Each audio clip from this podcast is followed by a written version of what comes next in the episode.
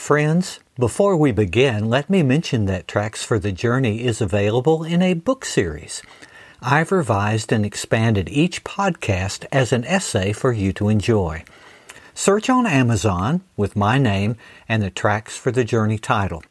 There you'll find volumes 1, 2, or 3 available in paperback or Kindle edition.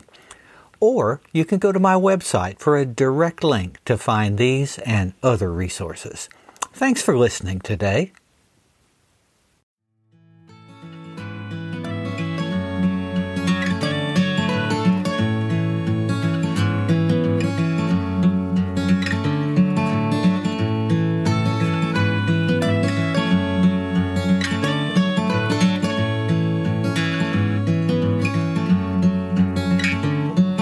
Welcome to Tracks for the Journey, a podcast dedicated to your well-being. I'm Larry Payne, your host. I'll be exploring helps for your healthy growth through progressive Christian theology, psychology, science, and history. In this episode, let's travel down the trail together, and let's discuss the epidemic of suicide and a hair-raising experience I went through several years ago. In this first segment, let's explore a perspective on a very dark subject, suicide. It may be difficult for some of you to explore this topic because of its deeply personal nature. But today I'd like to look at the subjects of theology and psychology as they impact this vital part of American life and health.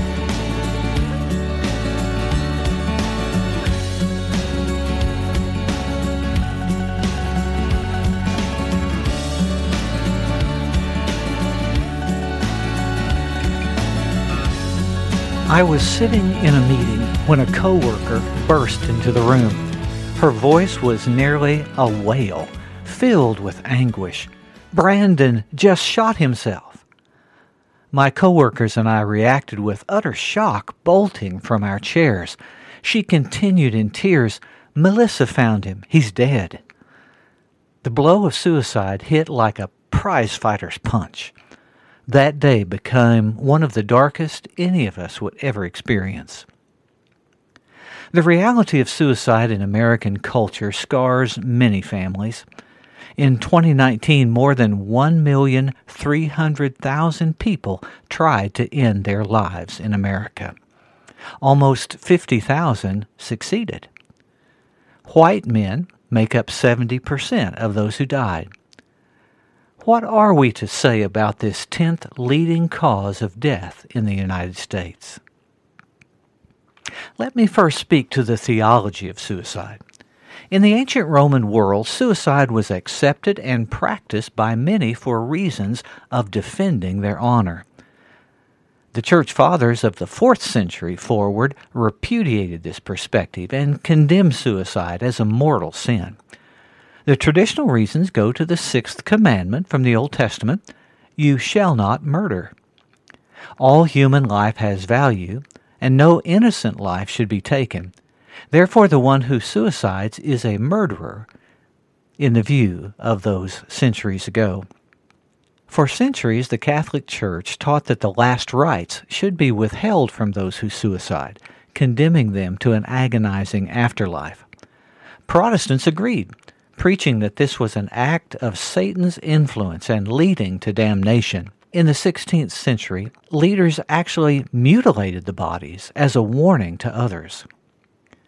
In the early 18th century and onward, secular philosophers began to hold a different view, and suicide for honor actually returned to the mainstream in Western societies for a period of time.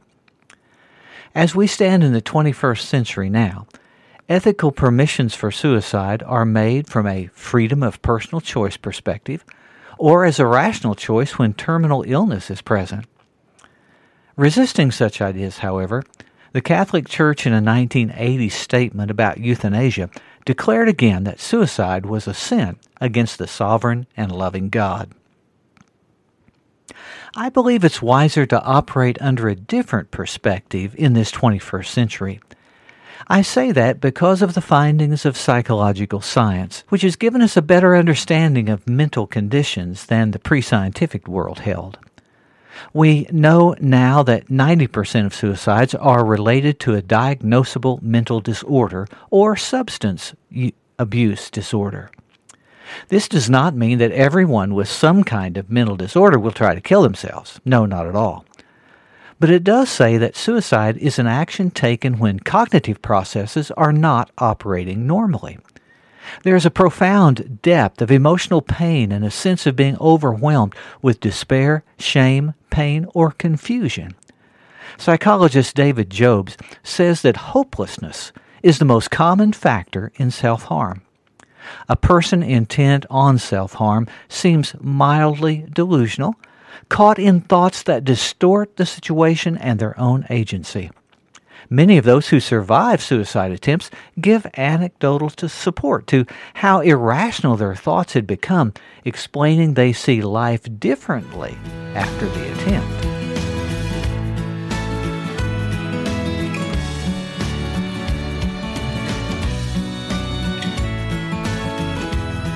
I believe this data from the world of psychology changes the theological perspective as well. With the basic idea that suicide is frequently an irrational act during a time of cognitive negativity, we can understand suicide is not a sin committed by a morally culpable person. Certainly no theological system would hold that such a person, deprived of fully rational moral and spiritual capacities, should be condemned. Just as theology holds that God gives grace for children and the intellectually disabled, so the same can be said for those who are gripped by the thoughts of self-harm. It seems to me that the essential love and goodness of God should be the prevailing principle with all spiritual considerations of the suicide victim. From this perspective, we can develop the response that I believe is best. Instead of judging, shaming, or vilifying the suicidal as guilty of sin, we should act with support and wisdom. When a suicide attempt is survived, we should rush the support proven to help. Psychologist Jobes points to the value of giving empathetic emotional support, addressing the perceived issues of the person, and offering new perspectives of meaning to support their continued life. We must care for the attemptee as never before, to walk with them to a place of renewed hope and energy. In the case of those grieving the death of a loved one by suicide, the reassurance of God's grace and mercy is very important. No human action, however shocking, can change the unconditional love and mercy that God extends to their loved one. We must reject some of the cultural stereotypes and theological distortions that increase the pain of grief. Offering compassionate presence is essential when the bereaved are coping with a death by suicide. Jesus promised, "I will never leave you or forsake you." And that's the promise we can claim for one who has died, for those who have survived an attempt, and for those who grieve. A few days after the news of this suicide shocked us, my co-workers and I sat holding hands in the funeral service. We had asked many questions, grieved a great loss, and reached out to help others who were struggling with this aftermath. Wise words from a minister about the amazing grace of God offered the solace we needed for that day. I want us to think that yesterday across America, 3,500 people tried to suicide. Let's embody Christian love and hope to show a new way forward.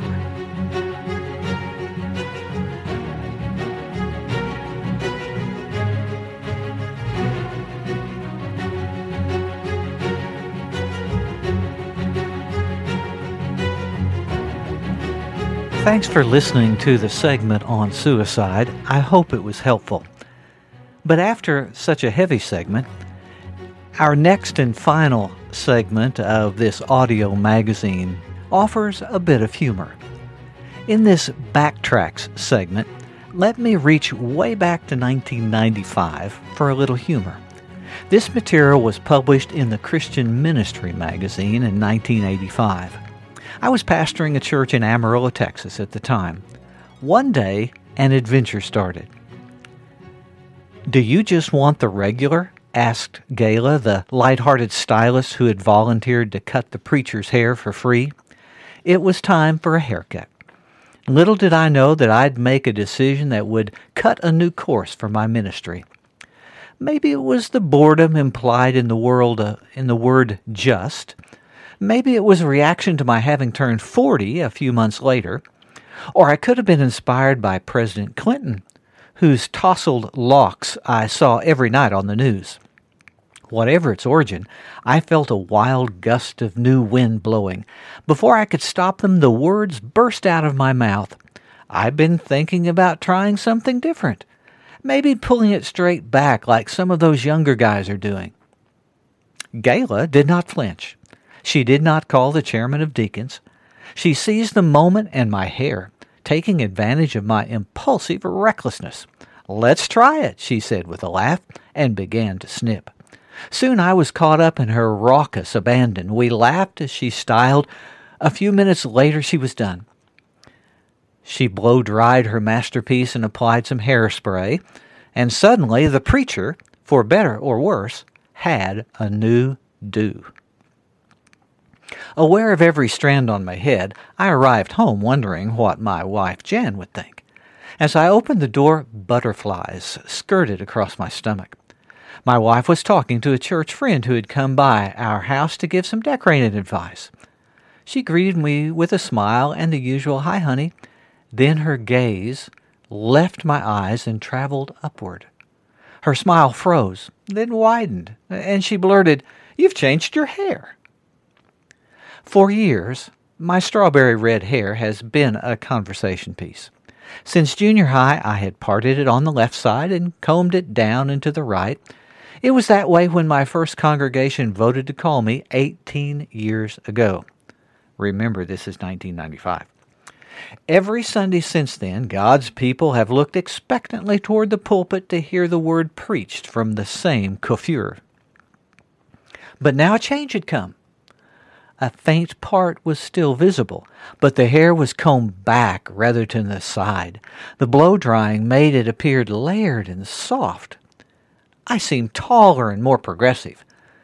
Biblical characters, Samson and Paul, had expressed their spiritual and emotional life through their hair. Now my name could be added to the list. I was ready for new horizons, but I wasn't ready for people's reactions. The tiny weight of a few hairs would quake a Richter scale event at the church.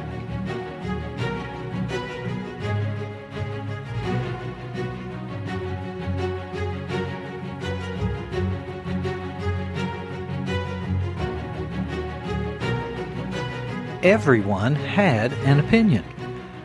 The decorator who was visiting with my wife when I arrived at home about our interior decorations seemed to approve, but hers was a dubious endorsement. She had been known to take up all the carpet in her house and stain the concrete for decorative effect. My 15-year-old daughter interrupted one of her stream of consciousness monologues to say, "Cool, I like it." Now I was totally confused. She had expressed some similar judgments about rock stars, whose heads are shaved on one side and the other side was green. The psychological impact on these few friends and loved ones was obviously great, and that was a portent of what was to come. The next Sunday, the church was abuzz over the preacher's new do. Many greeted me while giving the upward glance. First a handshake, then the beginning of, "Hello, brother," then they would see my hair. Their stares were so intense, I felt like I was wearing a Viking war helmet with horns, or at least an Abe Lincoln top hat. Finally, they had finished the greeting. Hi, Brother Larry." My very identity seemed to be questioned by their dramatic reactions. During the worship service, the choir, who had seen only the back of my head for the first moments of the service, rippled with reaction when they caught a glimpse of the rest of my haircut. I wondered if anyone in the congregation heard the sermon that morning. I came to learn that my hair was not just my own, and that the dividing line between my private life and public ministry is as thin as the hair on Michael Jordan's head. "Brother Larry, are you doing something different with your hair?" some inquired gently. Others were more blunt. "Preacher, you sure look different."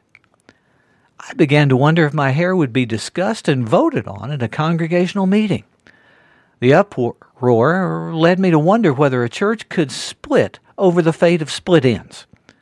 Would the new stylites break off from the old combers and split the church? Maybe it didn't help when I asked my parishioners if they remembered what Samson had done once his hair returned to the fashion before Jezebel got a hold of it. My change in hairdo may have startled some parishioners because they never imagined the preacher in so mundane a setting as a barbershop, even though Providence not only counted every hair on my head, but also saw to its proper length and placement. Over the next weeks, I noticed that my new do opened the door for conversation with church members who usually never said anything to the preacher. I heard a lot of discussion about barbers, cousins who bought Corvettes when they turned 40, and how Mama used a bowl for cutting her family's hair. Even some younger folks brightened as I drifted a little closer to their generation and seemed to be a genuine human being after all. That's the end of my little humor piece from 1995. You can tell that I kept some of the original material in there. Looking from today, I recognize some darker issues in congregational life.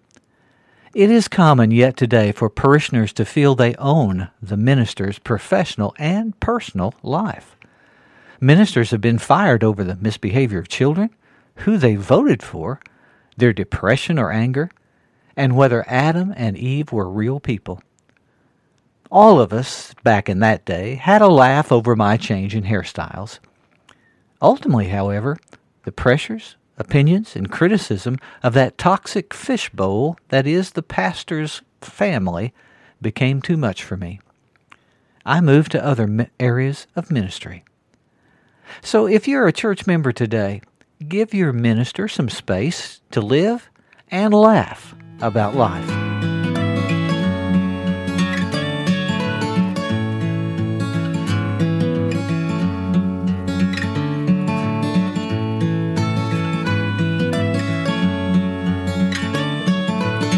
Thank you for taking a few minutes to listen to this episode of the Tracks for the Journey audio magazine. If you like what you've heard, share a rating with your podcast provider and send a link to friends.